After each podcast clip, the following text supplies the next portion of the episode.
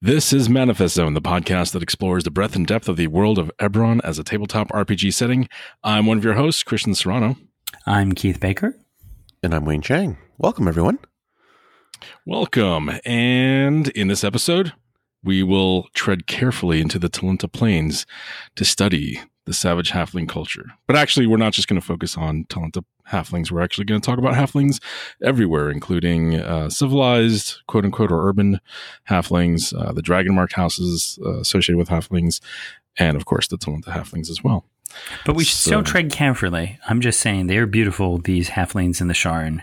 Yeah. So, for example, in Sharn, you don't want to, like, you know, upset a certain clan of halflings uh, there, which we'll talk about later. Well, you don't want to so, piss off halflings in general and Sharn. Yes, that's true. no, could be that one of true. three mate. Anyways, yeah. yeah. So, uh, you know, the, the inspiration for this episode actually was an article that you wrote not too long ago, Keith, uh, on halflings on your site. Uh, we'll put a link to that in the show notes. I thought that was a really good complement to the content that's in uh, the core books.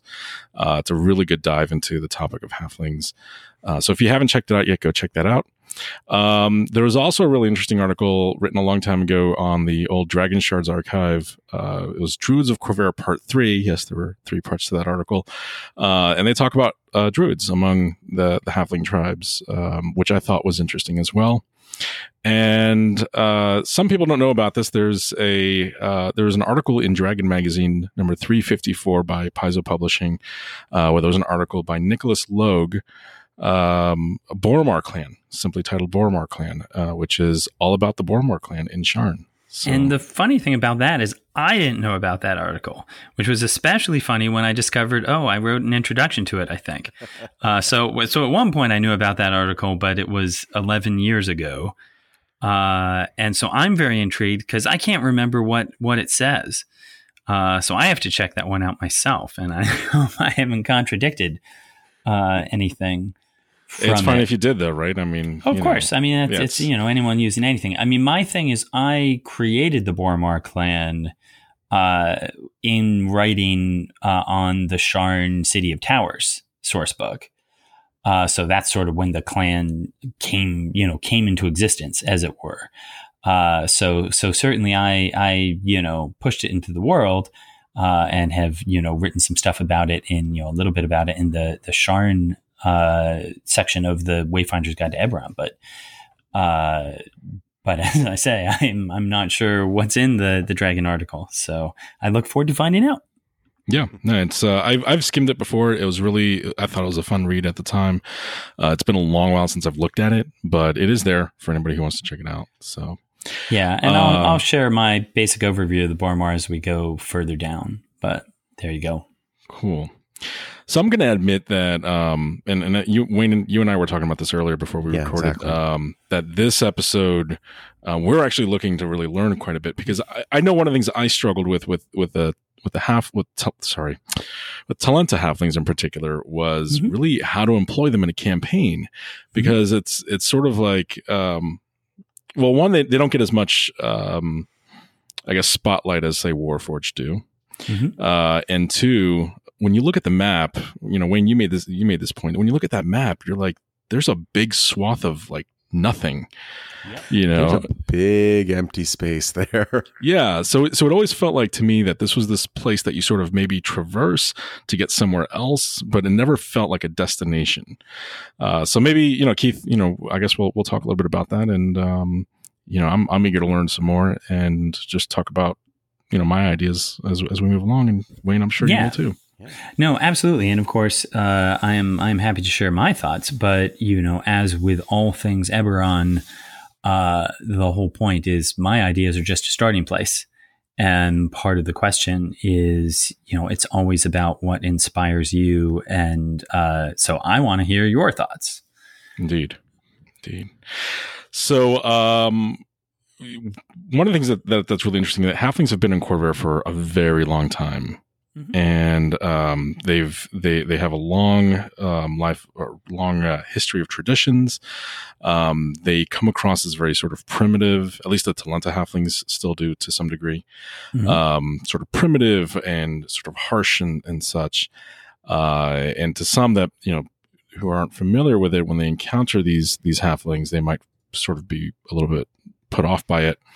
Um, but there's also a lot of complexity to their to their sort of mm-hmm. beliefs mm-hmm. and their religion and, and such.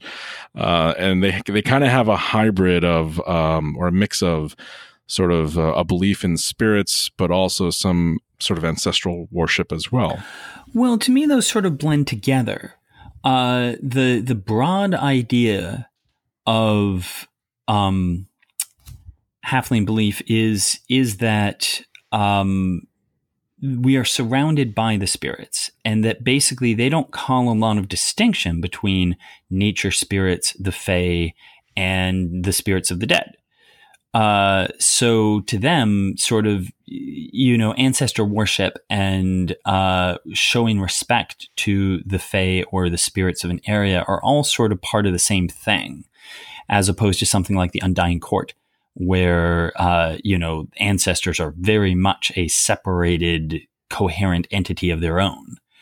And the idea is that the the Talenta halflings more broadly just say the world around us is full of spirits, and you need to work with all of them.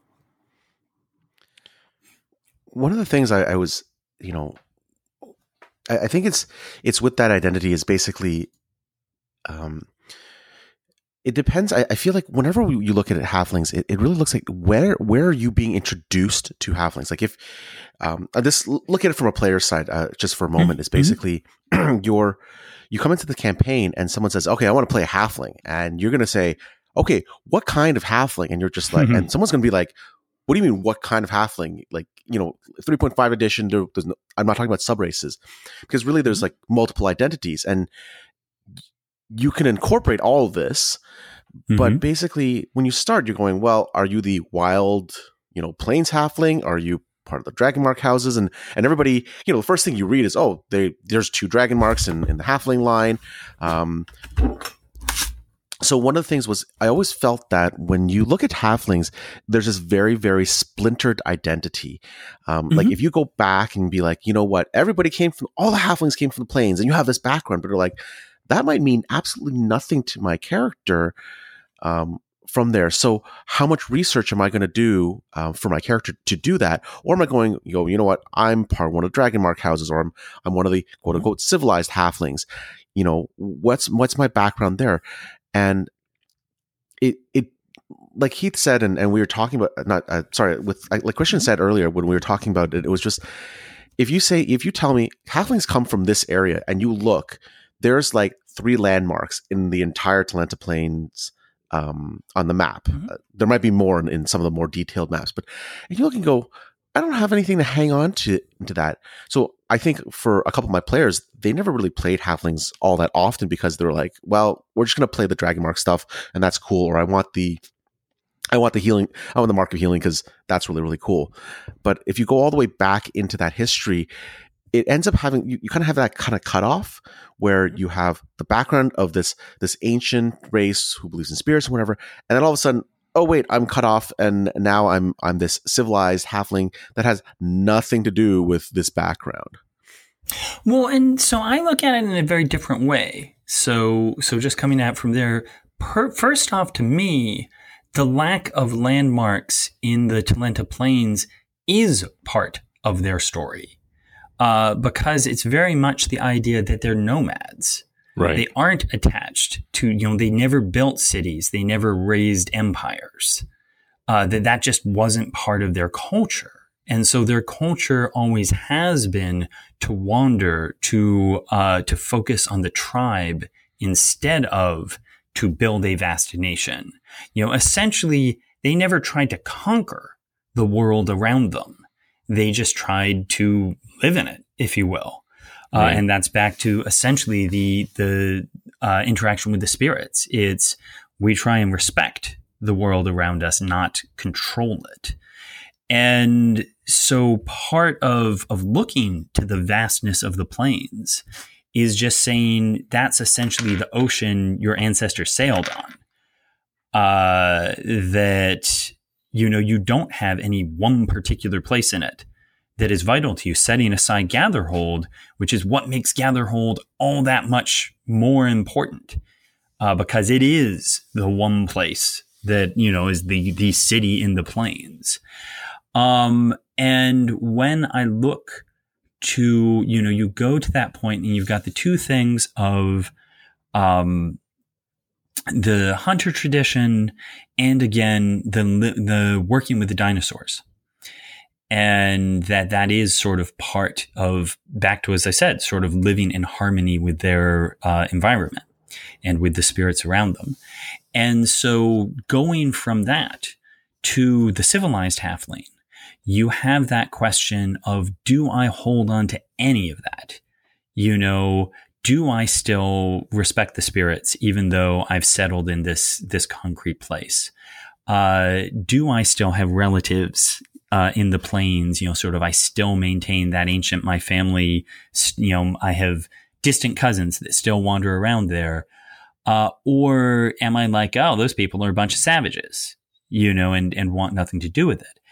And with the major forces in um, the civilized world, the Galanda, Jorasco, and the Boromar clan, all of them actually maintain some connections to um, to the plains, but part of that again is generally maintaining connections to tribes, not to places. And it's that idea that we still have some among us, not all, who still respect those traditions, who still care about our family members who are there, and whether we tithe, whether you know uh, we still have relatives ourselves. That you know, part of that is that question of you know, do you have any connection to that, or have you cut yourself off? And uh, going to if you are playing a civilized, a halfling from the plains, uh, you know, it's back to that question of why'd you leave? Why are you here? And how do you interact with this world that is so different from what you're used to? That something like Sharn is just, you've only seen one city before in your life. And it's a pretty small city next to Sharn. So just seeing something mm-hmm. like a tower, you know, just a tower is a fairly new concept to you, let alone a tower that's a mile high. And one of the questions is, is that a source of wonder? Uh, do you just sort of adapt to this and just say, this is just another environment and I'm a hunter and I'm just going to master it? Uh, or, or are you just like, these places are completely freaky? Um, I know that doesn't change anything you're saying, but you know, to me, it's it's mm. as that it is that sort of thing to explore. Of if you're going to be from the Talenta Plains, think about why you're here and how you react to this very different environment. If you're from the civilized world, Galanda and Jorasco both have deep roots in their own way. Uh, the Boromar have their own sort of take on things, but it's sort of like, what are your roots? Because again, if you're part of one of the houses, you are part of one of the houses. That has roots in a culture of its own. Hmm. Um, but I don't know if that helps with anything.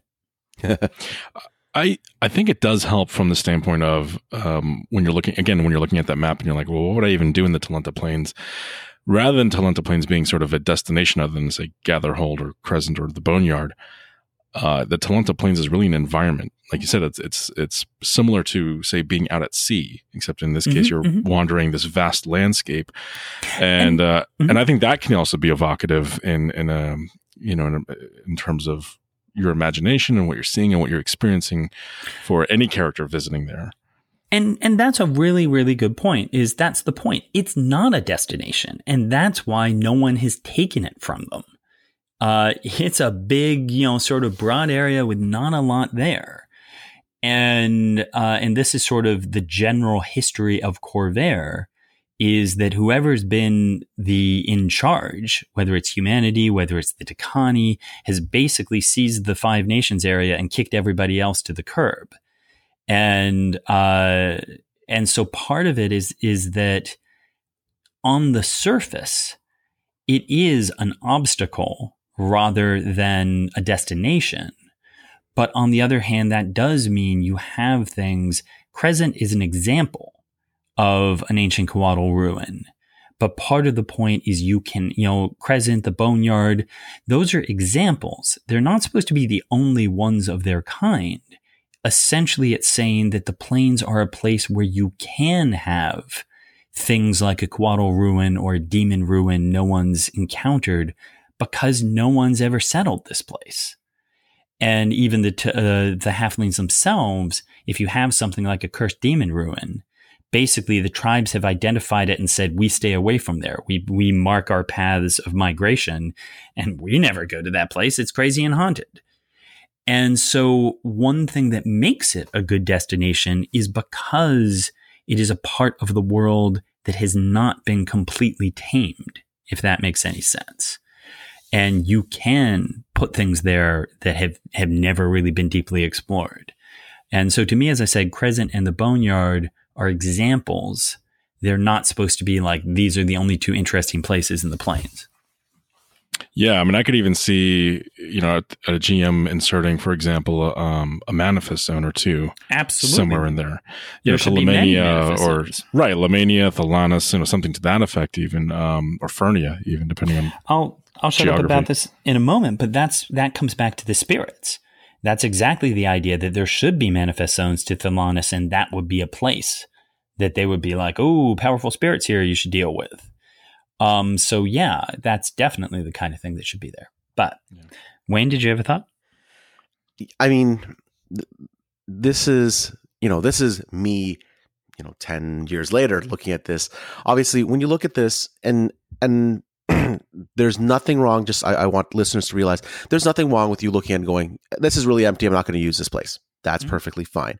Um, and like Keith said, this is you know those two areas there um, not Gatherhold but the other two areas this is example another dm is going to look at this and be like you know what this is like you said this is a ripe open area for me to put some plop something down because the halflings don't go there the halflings are are afraid of it or they they have mm-hmm. their ancient stories about it and i mean if if if anybody you know if you're looking at this and you look at a map of of Khorvaire and you kind of zoom out like i have mine zoomed out here right and mm-hmm. you really do see there's dot dot dot dot dot dot dot dot dot dot dot dot oh here's the here's all the lines here's all the, the roads here's the here's the the the um, the lightning rail lines and here's this big empty space a lot of dms are going to look and go okay that big empty space that's a travel through the other dm is going to look and go there's things to put in there there's things that i can enrich um you know, it, it is a blank canvas and I can dot it with whatever I want. I can use whatever strokes I want. And especially when you're talking about, you know, going back specifically to, to a plains halfling, you know, that's something that you can add in. You know, I, I like using, uh, you guys probably know, you know, I love using whatever's canon. Like I, mm-hmm. I like mm-hmm. having that because that's a, that's a basis for everybody to go from. Right. But a DM can be like, you know what, I'm going to put a dot on this map and that's going to mean something to my character. That's going to mean something to one of my players later on, even if they're a civilized halfling, because obviously halflings came from the plains. And even if your house, uh, Jorasco or Galanda, you came from here, you know, there's, there's new dragon marks that are coming from there because that's the original, you know, and, and that's coming in. So, you know, obviously I, I want people to, you know, we want people to play halflings. Like halflings are, are fun and and the lucky ability for halfling is awesome uh, but um, you want to um, um, you know look at that area as as as opportunity well and and there's a couple things here uh, you know I mean, one of the things is i don't disagree at all with the basic issue that this is a part of the world that in the previous editions hasn't been explored in enough depth so when I'm throwing out all these things, I'm talking about the kind of things I talked about in that article I wrote and things mm-hmm. like that. I'm not saying, oh, how didn't, how come they didn't get all this? You know, there's not a lot in uh, third edition or fourth edition. Uh, but as I said, it's all there, and and you know, I see what I want them to be, uh, and I've certainly written about it both in the Wayfinder's Guide and in more depth uh, in that article. Um, and, and again, part of the point to me about the plains is this is one of the draws of the Mournland in the first place, is one of the things I've always said is when you take the five nations, it's a little hard to explain how a, an area that in theory has been home to civilized nations for over a thousand years still has weird ruins to explore or things that no one's discovered or random monsters wandering around. Because wouldn't Galifar have worked those things out? And part of the point of the Mournland was essentially to say we're taking an area that was once a heart of civilization and safety and security and suddenly turning it into the world's biggest dungeon. Um, but the plains are a place that have never been uh, completely tamed or civilized. And so again, you have that ability, just as you said, Wayne, to be like, oh yeah, that's the place the halflings have shunned because it's haunted and dangerous. And that can just be. As opposed to again in uh Breland, it's a little harder to be like, really? And it's just sat there for 1200 years and no one's ever actually bothered to go clean it out. Um, and so as I said, I see the blank space and I'm like, that's places to put, you know, the demon ruins and the things you want. Whereas in the Five Nations, you got to come up with a little more explanation.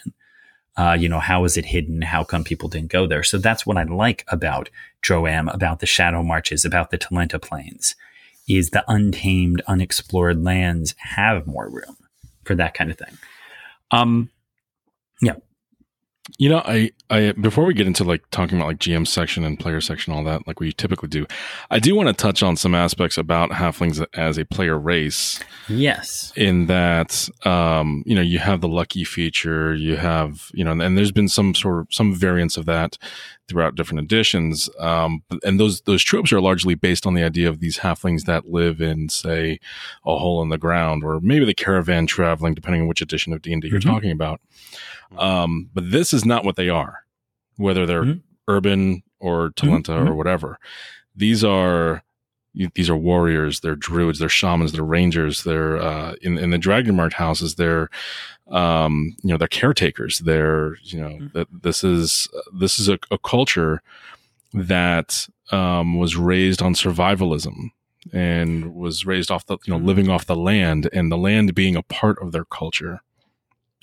Well, one of the things, if I can just touch on that for just a moment, and and and you're absolutely right about all of this, and I agree, and and it's part of what I, t- I address in that Dragon Mark article is touching on all of these things. But I right. I completely agree with what you're saying. Of to me, uh, because they've never been people who built cities or empires.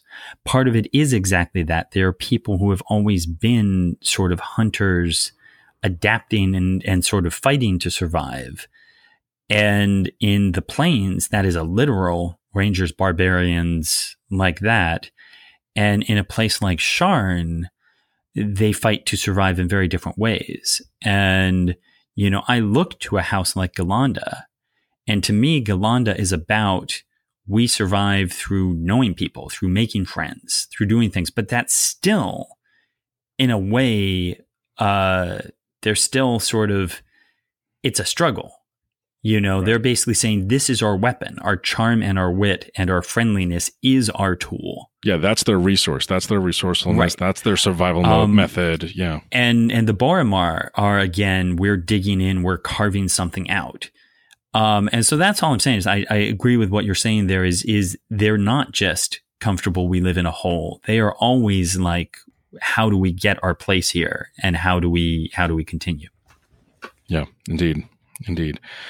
You know the um yeah and and and i think it's it's interesting too because even when you look at their traits you know brave lucky uh you know and so and so on you know when you're living in the in, in out in the plains when you're when you're a species or a race that has evolved there uh, those are very very um, useful features. You know, you're you're you're out in the plains. You're you're you're walking among tall grass. You're you know relying on your wit and your your uh, your savvy uh, survival skills and you know your nimbleness. You know. Well, and, and a couple things, you know, again, sort of looking back to what I wrote in that Dragon Mark article, mm-hmm. you know, first off, the one thing that I feel is often overlooked is size. You're small. Right and you're small because of that. You're actually slower than other races.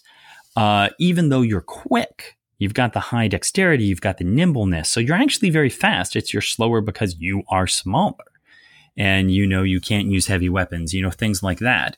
Uh, so they're small, but they're very quick, and that's part of where they need their wits. They need their luck because they are smaller uh, and you know more limited than other races. And one of the points to me is just thinking about what does that mean to you as an individual.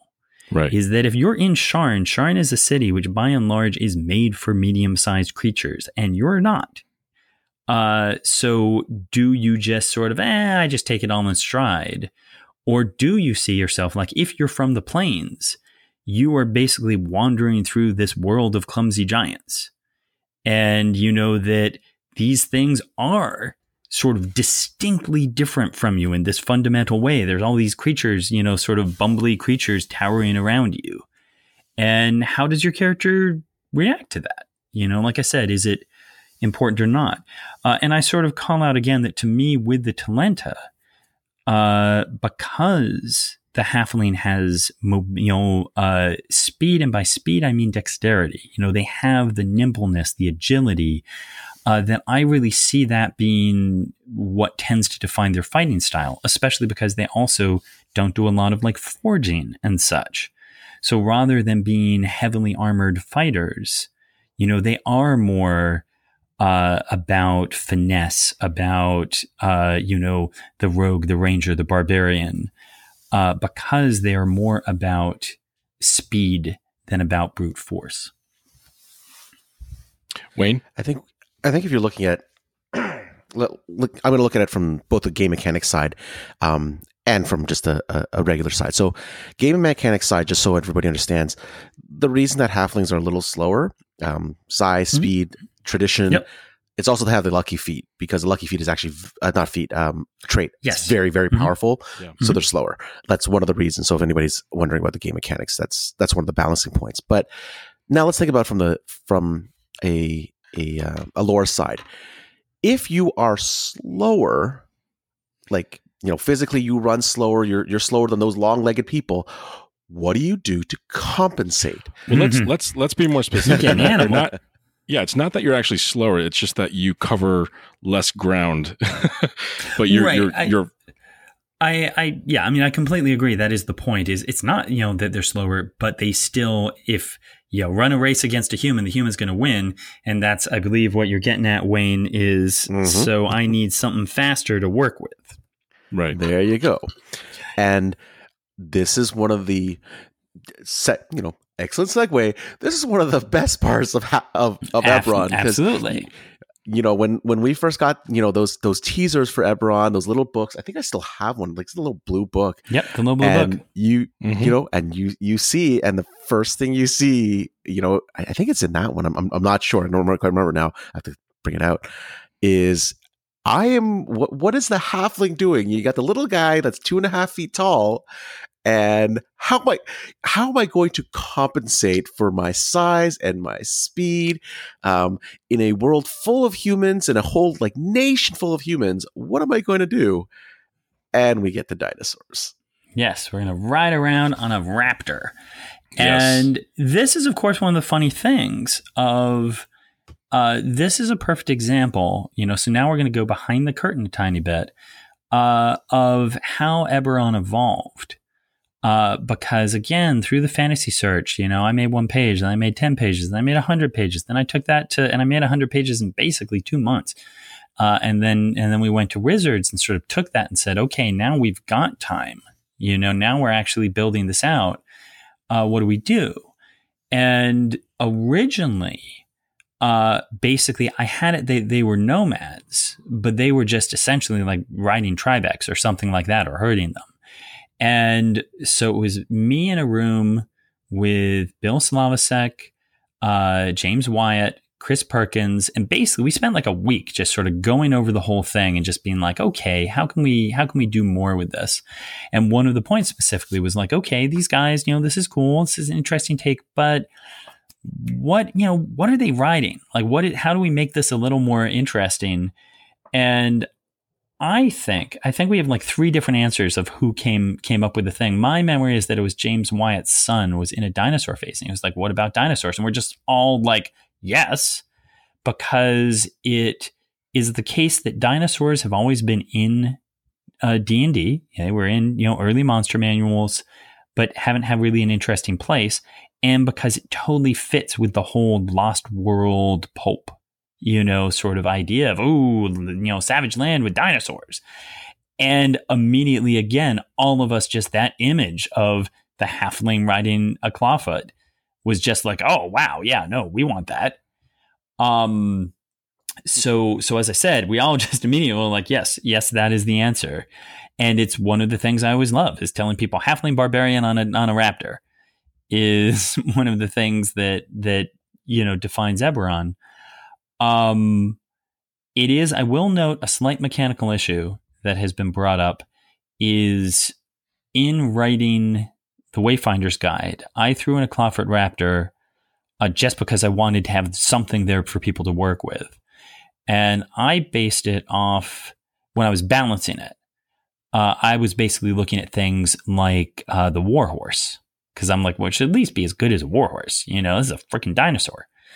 Um, and what has been pointed out is because that makes it a, a half CR creature, that apparently it's out of reach of the early Beastmaster, which is kind of a bummer because, oh, you know, and that's the only one I've written. Uh, I will note that the halflings have many different types of dinosaurs. You know, that is not supposed to be like, oh, all they've got is this one dinosaur. Um, and so that is certainly something that one way or another will be expanded upon. They will have more options. Uh, and this wasn't intended to be like no halfling ranger can have a dinosaur buddy. Uh, it was just, hey, I started off creating something, and you know that was where I went with that one. Mm-hmm. Yeah, you know, I, I, even remember there was that art piece. Uh, I think it was Steve Prescott. Yes, that he did where where the it was the halfling and the dinosaur going through the city of Sharn and like mm-hmm, it's a mm-hmm. crowded you know alley you know street or whatever and the rest of the people there are just like meh like it's just normal you know no no, no big deal um but the idea that again here's this small guy in a sort of medium sized world uh mechanically speaking just fitting with by using this dinosaur to get around. But but I mean I, I I totally agree with Wayne's sort of point, and that's really what we've said is this is the whole idea that for the halfling dinosaur rider, it's not just oh this is my horse it is like right. this is this is a part of me this is this is how i get through the world and this is the whole idea of the mask weavers is that they they believe like we're together and if my mount dies when i die you know we'll we'll ride around the spirit world together and right. like that's yeah, why bonded. you have the mask is so that uh, whoever dies first the spirit goes into the mask um, and that's one of the reasons you have the mask. The mask is also essentially the face you present to the spirits. You know, there's a whole secondary aspect there. Uh, right. But again, it is that idea that they don't just see them as as a random thing to throw away. It's like, like you said, this is this is the the thing that makes me a bigger, faster creature. Uh, you know, it's almost like I'd say some of them think of themselves sort of as centaurs, almost in a way uh, because you know it's me and my mount together. Right, right. So for um, well, we, we we talked already about like some of the like unexplored ruins. We also talked about La Talenta you know, I'm, I'm speaking I, from a GM's perspective. Yeah, really, the Talenta wanna, Plains is like this vast space. But go ahead, Keith. Yeah, mm-hmm. I, I just really wanted to jump back to your point, though, is that again, things like manifest zones are a very concrete example of the kind of thing that should be there. You're yeah. talking about a vast area of space. And this is the point: is you'd have like a particular Lamannian manifest zone that would be like this is an oasis that you always stop at, and we all consider it, you know, sort of public neutral ground because uh, you know, this is a, a fertile uh, watering hole in the midst whatever. You'll have Thelanian manifest zones where there are particular spirits that you ought to be making deals with. And so this is that sort of thing where if I was ever working on a book about the Talenta Plains, I'd certainly throw out a whole bunch of ideas for this. But those are certainly the kind of things that just should be there.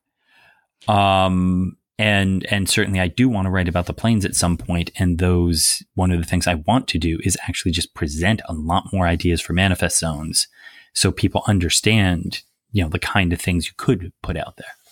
Yeah, indeed. You know, you just you just said a phrase that I think also uh, gives some opportunity. Where you mentioned that you know this manifest zone that's like an oasis or whatever it might be um, is a sort of neutral ground, right? It could be like a neutral mm-hmm, ground mm-hmm. for various tribes. Mm-hmm. And I think what that implies too is that we, you know, the the Talenta Plains is really a, it is a nation of nations, meaning like each yes. of these tribes is a separate separate group, and with that, there's opportunity to sort of create maybe maybe some minor subcultures yeah, among definitely. these different tribes. Absolutely. Um, so I think that's a really powerful GM tool for GMs to say, you know, if you, if maybe the party is traveling with one particular or they're meeting with one particular tribe and they encounter another tribe, maybe emphasizing or creating and emphasizing um, some differences uh, no, culturally. I, I absolutely 100% agree with that. And I mean, there's a bunch of different things you can look to there. First is, again, that whole point that they're sort of uh, religion with the spirits is a very broad thing. And again, you can have a particular tribe that narrows that down in some way we're more about making deals with the Fae. We're more about sort of approaching ancestor worship. One of the things we've noted is they have their own sort of version of Balinor that they're just like, oh yeah, he was a halfling, you know. Um, but you can sort of get some of the halfling cleric approach, just saying, oh, I don't actually think this dude's a god. Uh, he's just a heroic ancestor who still sticks around and helps me out occasionally. Um, so you can certainly narrow down relationships to spirits. You can have particular uh, sort of types of dinosaurs again. You know that oh, we're the hammertail tribe, and we're all about using the ankylosaurus and such. Um, or again, we're a tribe that leans more towards the barbarian than the ranger. Um, so I I absolutely think in developing a character as a game master, putting together an encounter, you should be thinking about, well, what are the idiosyncrasies of your particular right. uh, mm-hmm. tribe? Absolutely, absolutely. Yeah, I mean, one of those one of those things that that um, just on a reread, uh, I just remembered it now. Um, I remember there's one thing that that was written in for the Talenta Plains, uh, talking about the halflings, talking about the tribes. Um, and I'll, I'll, I'll reiterate this because I never felt like, you know, when we talk about one area, um, when you talk about you know Breland or something like that, it mm-hmm. feels like there's one nation, mm-hmm. and I think one of the things that wasn't always so focused, even though it's written there, was the the fact that this is a whole area full of nomads who go around different tribes, like you just mentioned, different tribes, but tribes that either maybe are friends or maybe they war against each other or, or they have mm-hmm. things. Mm-hmm. And the other thing is, is that the reason that halflings will go to war, like they don't put up permanent things, but the reason they'll go to war is you're encroaching, they've got enemies coming in, or they defend themselves or their sacred sites. I, I remember just I, I, just remember reading that. Right. Right. Um, and I think we like I like we were saying before, this whole area is filled with things that we have not explored.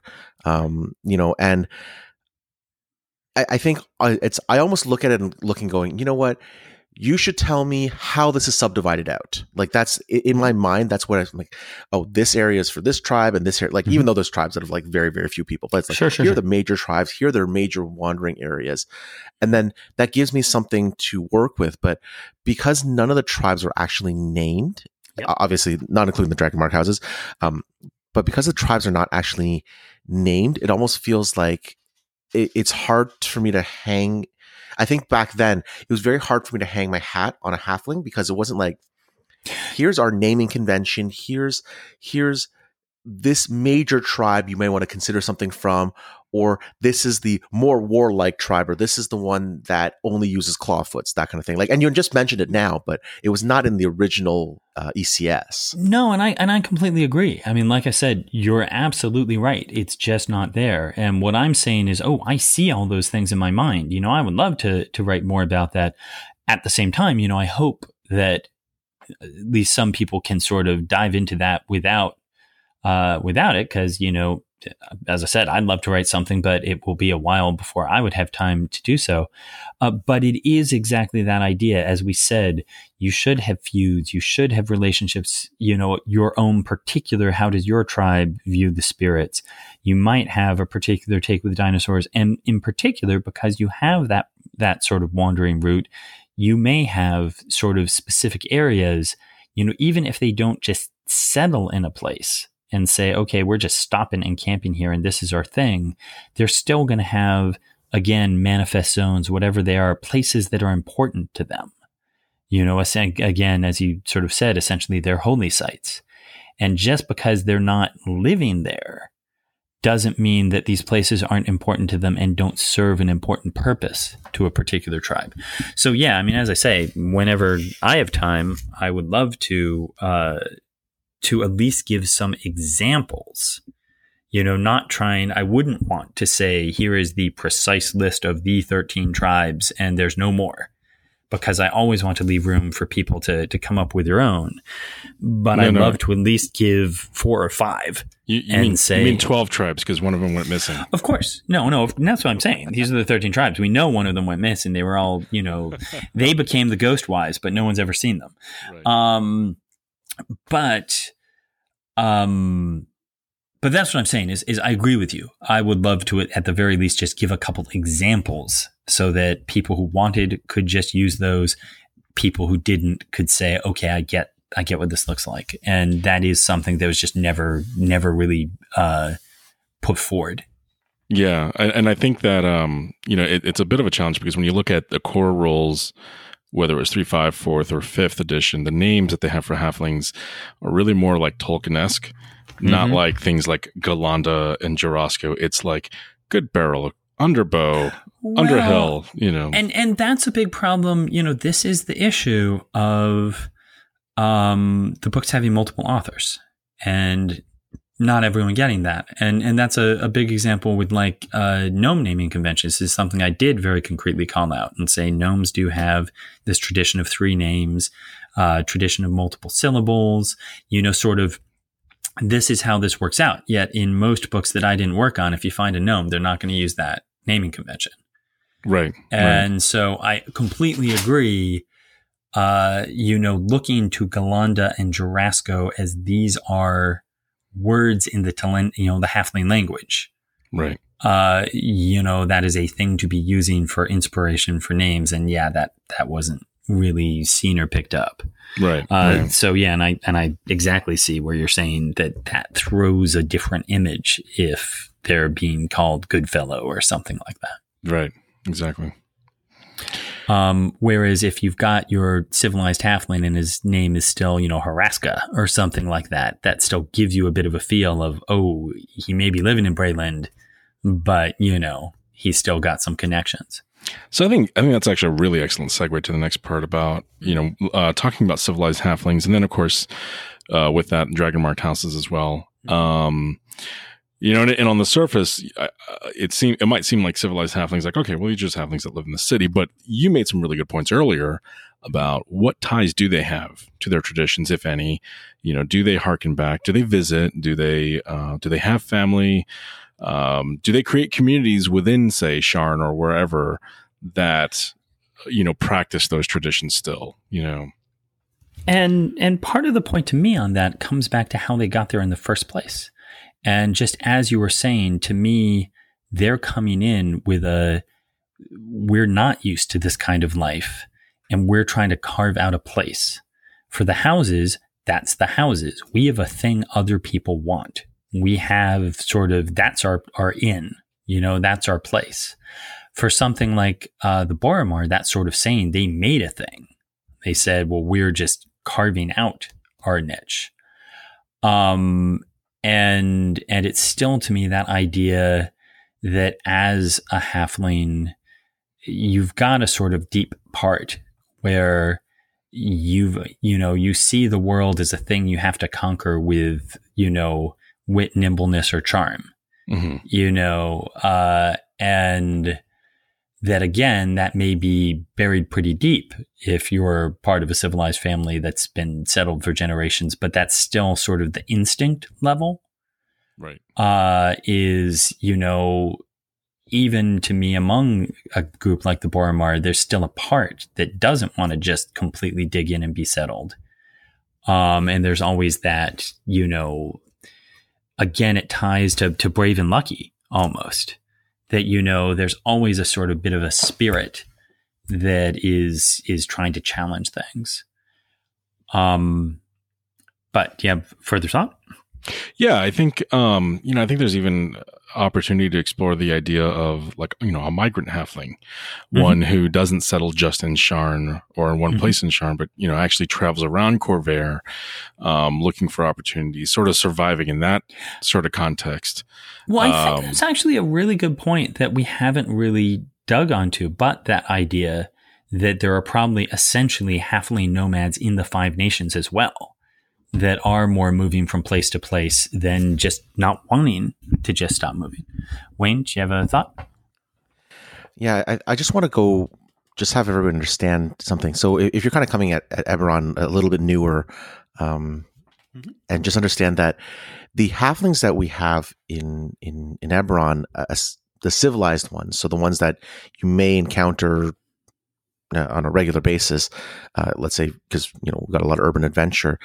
Um, it's very unlike the hobbits. It's very unlike the actual halflings of of um, of D and D. It's not the we're the homebody. We're not going to bother anybody. This is this is a still a more aggressive race. Um, this is it's a little obviously you know we know that everyone is there's a there's a twist on everything. It's it's there, but it may not be what you expect.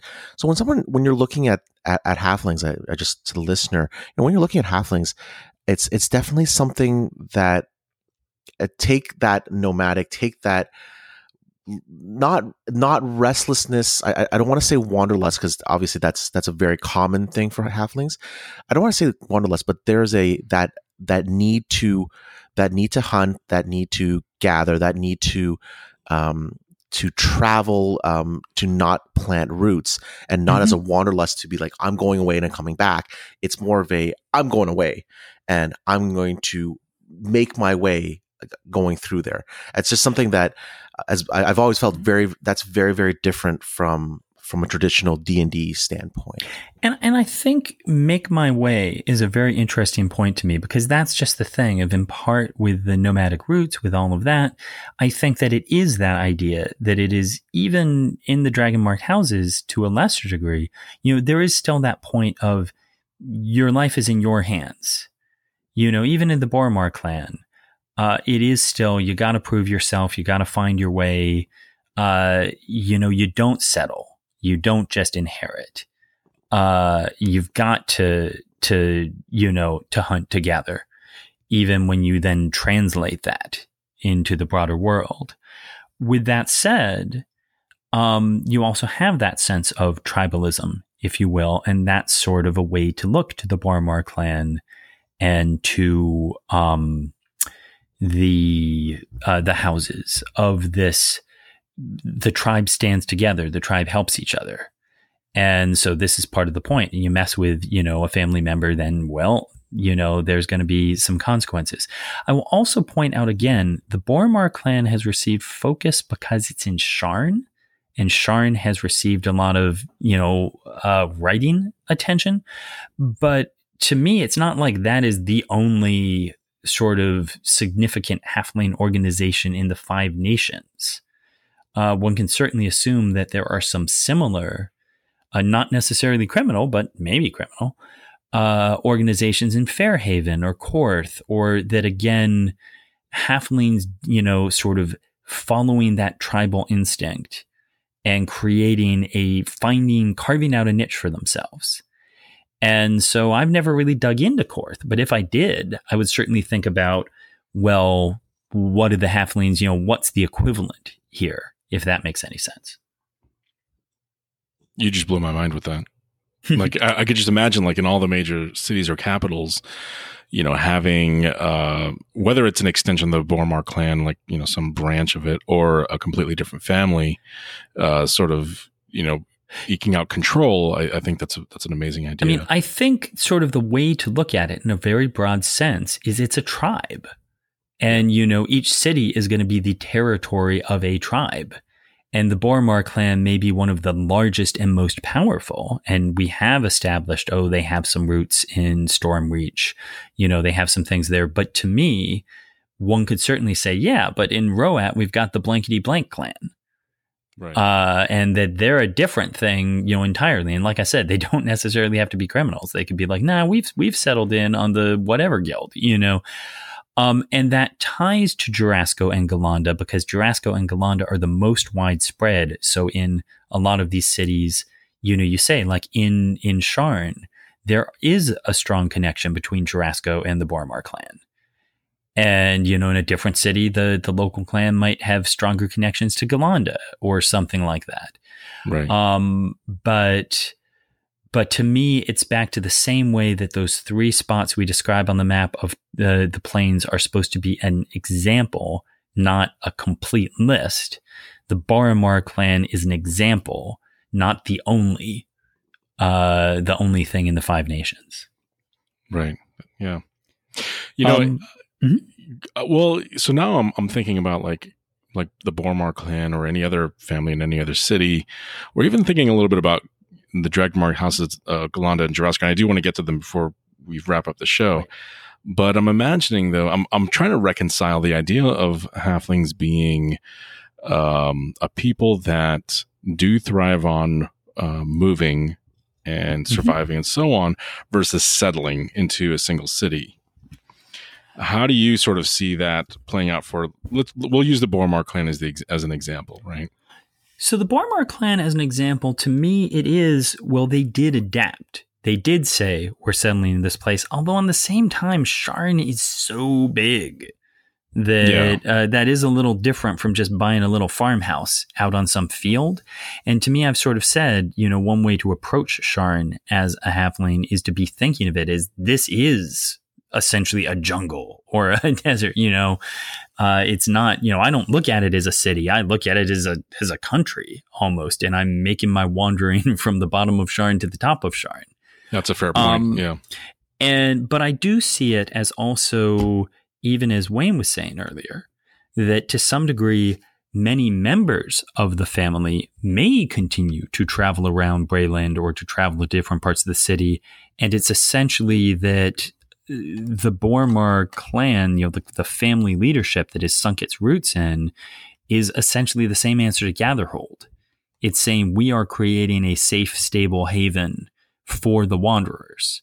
And this uh. is ah. where we've said that the Boromar do still have some ties to the plains and that they do have, uh, you know, they call them the Clawfeet, uh, you know, the enforcers who are essentially plains barbarians. Uh, and to me, it's not, you know, part of the reason those guys are Plains Barbarians is because they're not going to stick around for that long. They sort of pass through, serve a, serve a while with the clan, and then go back home. Um, and so if you look at it as it's sort of they've decided to play this role, if that makes any sense. But that again, yeah. the entire family doesn't necessarily just stay in one place. As as Wayne said, and I was, I was following up, you know, there is going to be that impulse of you got to find your way, and maybe your way is going to keep you here, you know, but maybe it's not. That makes sense. Um, mm-hmm. Yeah. Now, I will say that part of the idea of the Boromar clan is that it's back to nimbleness, hunter, wits, that you know, on the part, they have the hunter aspect that they are, you know, you mess with us and we're going to cut you. Uh, but we're going to, you know, be clever about it.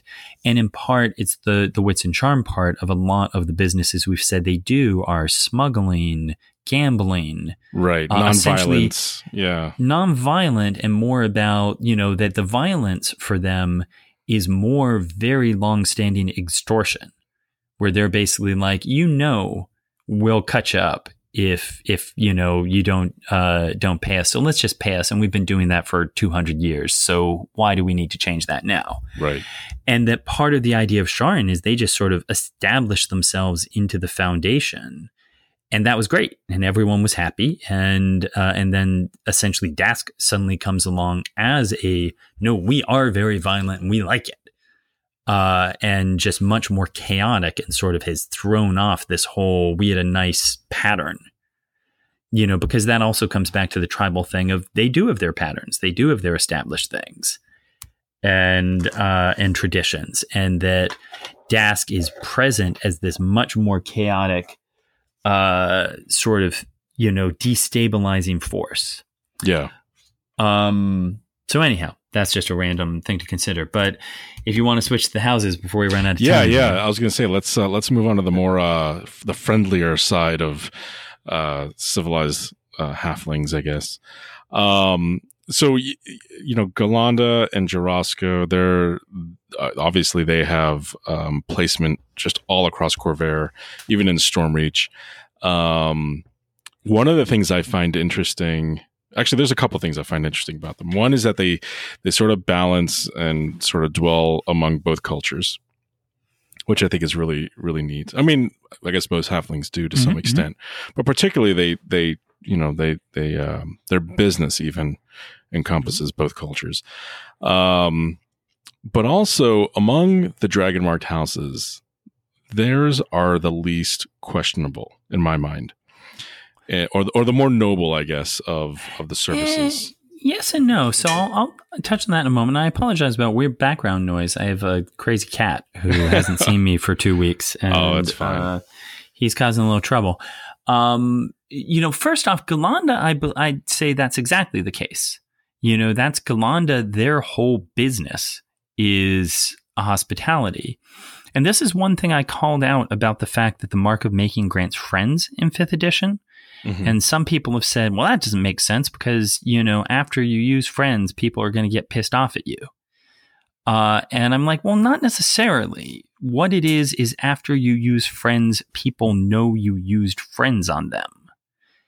And uh, so if you used it in a aggressive way, they will get pissed off at you because, you know, again, they know you used it. But that the whole point of uh, how Galanda tends to use that is it's the bartender who's easy to talk to. It's that what Friends does is essentially give you a boost to your charisma. It makes you better at things like uh, persuasion. It does make you better at deception. But the whole idea of it is that you meet the innkeeper and he welcomes you, and it is just the warmest, friendliest welcome. And you just feel like you belong here. And you go to the bartender and you just want to talk to him. And that you will be like, oh, I get that this isn't quite natural. But he's not using it in a mean way. no, He's just making you feel at home. Yeah, if you're going to a House Galanda establishment, you're going to have a good You time. know, exactly. And you Right. know that's what they do. And the point is, it's not a secret. You know, he just turned his charm on on you, but it feels good, you know?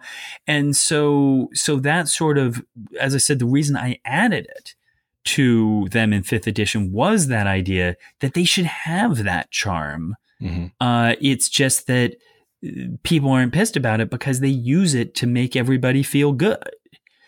Um, and it does mean that, oh, if you are a Galanda con artist, okay, you've got that thing there, you know, you can use it in that other way, but that's not how the house uses No. it. I mean, imagine imagine you had a bad day at work, right? Down in the cogs. Right. And you go to you know you want to lift your spirits, you go to House Galanda's one of their establishments, and all of a sudden you're having a great time and your evening's great, you're getting along with people. Yeah, I mean that's that's what people And, want, and right? to me, I literally think that the idea of turning on the charm is a concept people would have with them. Oh, you know, it's it's Bob and he turned on the charm and you know how it is. right. If you see what I'm saying. And and that that's that's again, people just know that about them. That's how they're going to get their Um, good tips. Right, exactly. And so what I'm saying is to me that also lends a way of part of what we said about Galanda is yes, they're innkeepers, yes, they're things, but they're also sort of concierges. Right. They make it their business to know what's going on around town and to help you get the things you want. If you need tickets to that show or you need to know where a thing is, talk to the innkeeper. He probably knows a thing or two. And part of the point to me is that idea that when he's negotiating a deal or he's talking to a guy, he will turn on that charm. And the guy he's dealing with knows he's doing it. But, you know, they're old friends. I mean, you know, they've had a long relationship. And so, again, to a certain degree, as long as they aren't outright using it to screw people over, again, people are a little more, yeah, we get it. I know you're trying to, to, you know, shine me there, but sure, I'll cut you a deal because you know, because I like you.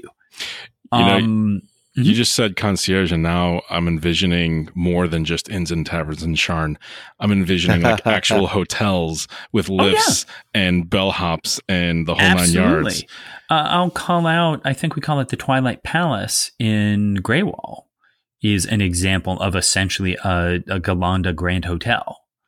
Uh, and yeah, they certainly have uh, have things like that. Um, we talk about you know some of their established businesses. You know, the Gold Dragon Inn is the sort of classic. This is just the simple franchise inn, uh, and this is part of the point. Is looking to inns in, and I have a whole article I think about taverns and inns on my website. Is that you have the franchise Gold Dragon Inn, which, if you will, is the the Motel Six of of Eberron uh, that any big city is going to have a Gold Dragon Inn, and it's going to be pretty much the same as the other one. Uh, you have their sort of grander things like the Twilight Palace. Uh, below that, you have a lot of this is the you know the Cat and Whistle um, that are Galanda run, but they're not run by the house. They're just run by an you know an, an innkeeper who's part of the house. And below that, you have all your just sort of random. This is Sparky is run by you know an old dwarf. Um, and there, what you generally have is the Galanda seal being licensed by Galanda Right. is literally just a, a you know like the FDA. It's just saying these guys are meeting certain health standards. Um, but it is not to say absolutely every inn or tavern in Eberron has to have a halfling running it. Right. Um, anyhow, we, we're sort of drifting kind of deep here. So I want to bring back to the major point of saying that is the point is for Galanda, as you said, the fact that they are non-threatening, uh, that their business is hospitality, you know, it makes them a force that is present and has a certain amount of influence, but they are one of the less, you know, they don't have particular enemies among the 12 because they're not really, you know, trying to to gain power the way you have, you know, Cannith or, or Tharashk doing or things like that. They're just basically want to be there to, you know, help people make connections and to be people's friends. So they are very sort of both Right. inobtrusive, but the whole point is they do that by having connections. Uh, Jorasco, on the other hand, uh, the business they provide is very vital and is very uh, sort of friendly and necessary. But we have always sort of made that point of, but you got to pay for it. You know, they aren't they aren't a charity. They aren't here to to just help everybody. Uh, they have a service you need, and they'll give it to you for a price. So I just sort of want to call that out that Jorasco has a bit of a harder edge where they're like, and part of their point, you know, what they say to that is because we got to make sure the house survives because otherwise we can't keep helping people. Well, you yeah, know. yeah. I mean, I, I get that, but I mean, like, like a medical doctor, mm-hmm. I go to them. I, yeah, they're, I'm going to pay them for their service because, and, and what they're doing is is very noble and and- Because- and, good, and yeah, Yeah. they it's valuable, right? So I don't know that that makes it any any less noble or or generous or anything to that effect. And I guess what I mean is like most of the other houses, there's some sort of threat component to it Mhm. right? I mean, uh, well, Thuranni is, you know, and Phiarlan not on the surface, but still. Um, but for Jorasco, it's not like you know what they do is harmful. Like you know, you think of, um, I don't know. Well, not not that the mark of make or or. Oh, jeez, No, no, my, I- my I- brain is seizing.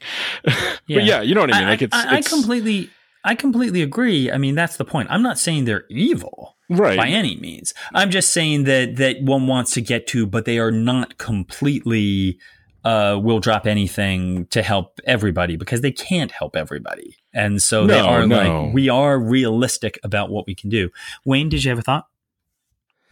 Well, going back to the you know 1890s, you couldn't if you couldn't afford a doctor, you didn't get a doctor.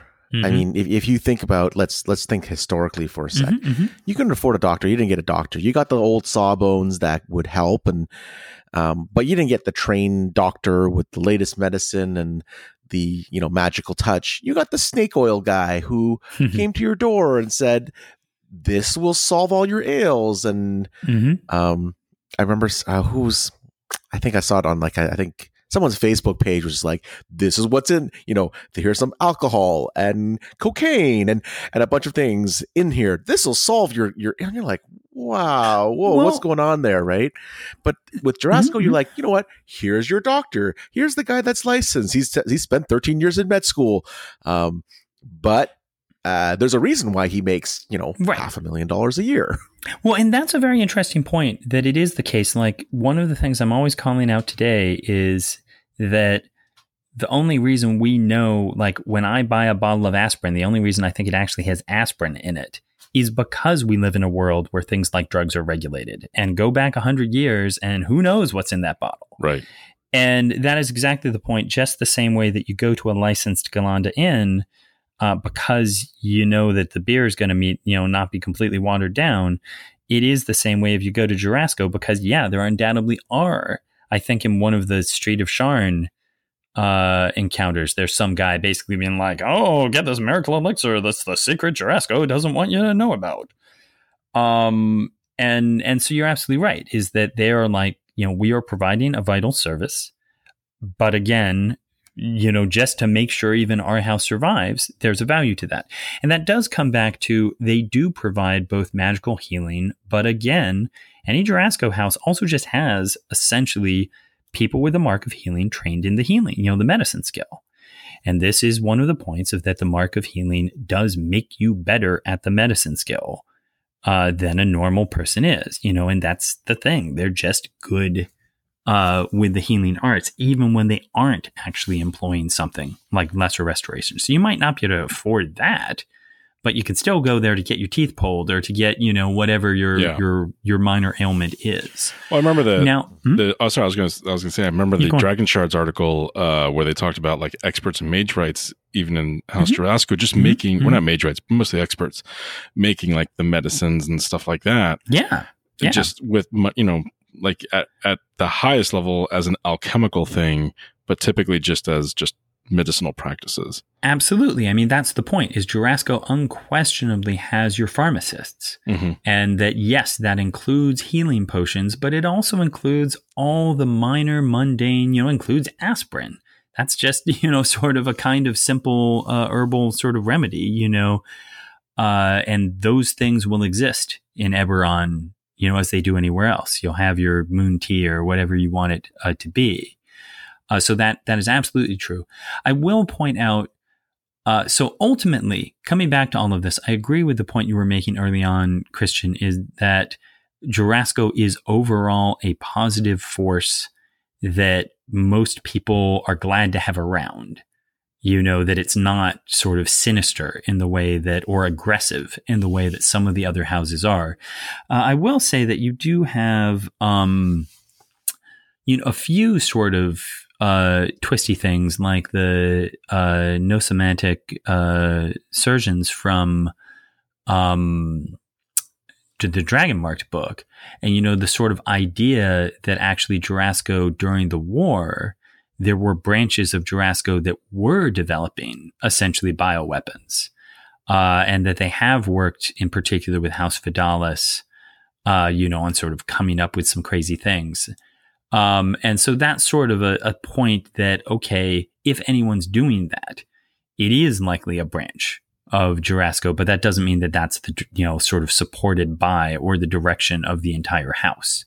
It's just that you've got your, your crazy divisions being like, well, this is something we Mhm. should be doing.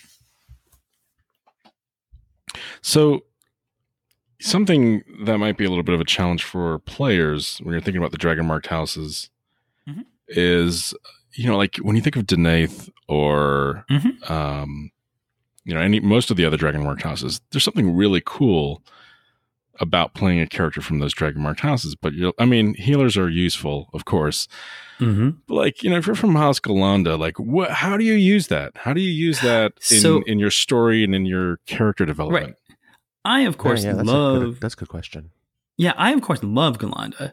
Uh, you know, they're one of my favorites, and uh, I did, of course, call out a couple examples of this. If you go to the Wayfinder's Guide, every uh, house has a couple of examples. uh, mostly three. In, in the case of hospitality, I had to cut it down to two. Uh, but part of the point there is to start off with your background. What's your background and how does that translate to the house? If you're noble, uh, then that means you're tied to one of the powerful, how, you know, families within it. So, you know, uh, I have sort of one of the, the NPCs I used in one of my charity games was uh, Fairhaven Galanda, who is essentially Paris Hilton. And just saying you're heir to a big, you know, powerful family. And, uh, you know, basically you're just a socialite, you know? And I have the example in, uh, in the the Wayfinder's Guide, one of the examples is noble warlock and saying that you're an archfey.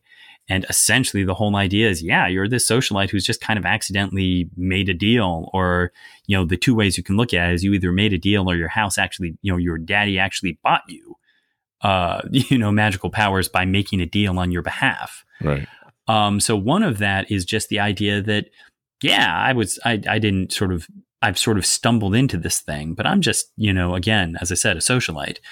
Um, you could go for one that didn't make it. Um, you know, I have in here the the bard, you know, the guild artisan bard, where I've said, oh, you used to be an innkeeper, uh, but your inn got destroyed, um, and uh, you know, you're you're looking for money to start up a new place, and that actually comes straight from a campaign I ran, where the whole idea is uh, the rogue actually uh, she was was this Galanda former innkeeper, and that all the other characters in the party were former, essentially patrons of the bar.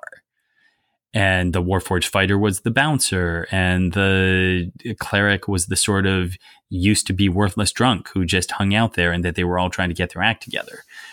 Um, but beyond that, you can also look to like a criminal uh, and say, yeah, Galanda I, I am good at charming people and I've decided to use that to, you know, uh, to be a charlatan, uh, or to be a criminal. So charlatan to me is a very good match to the mark of hospitality.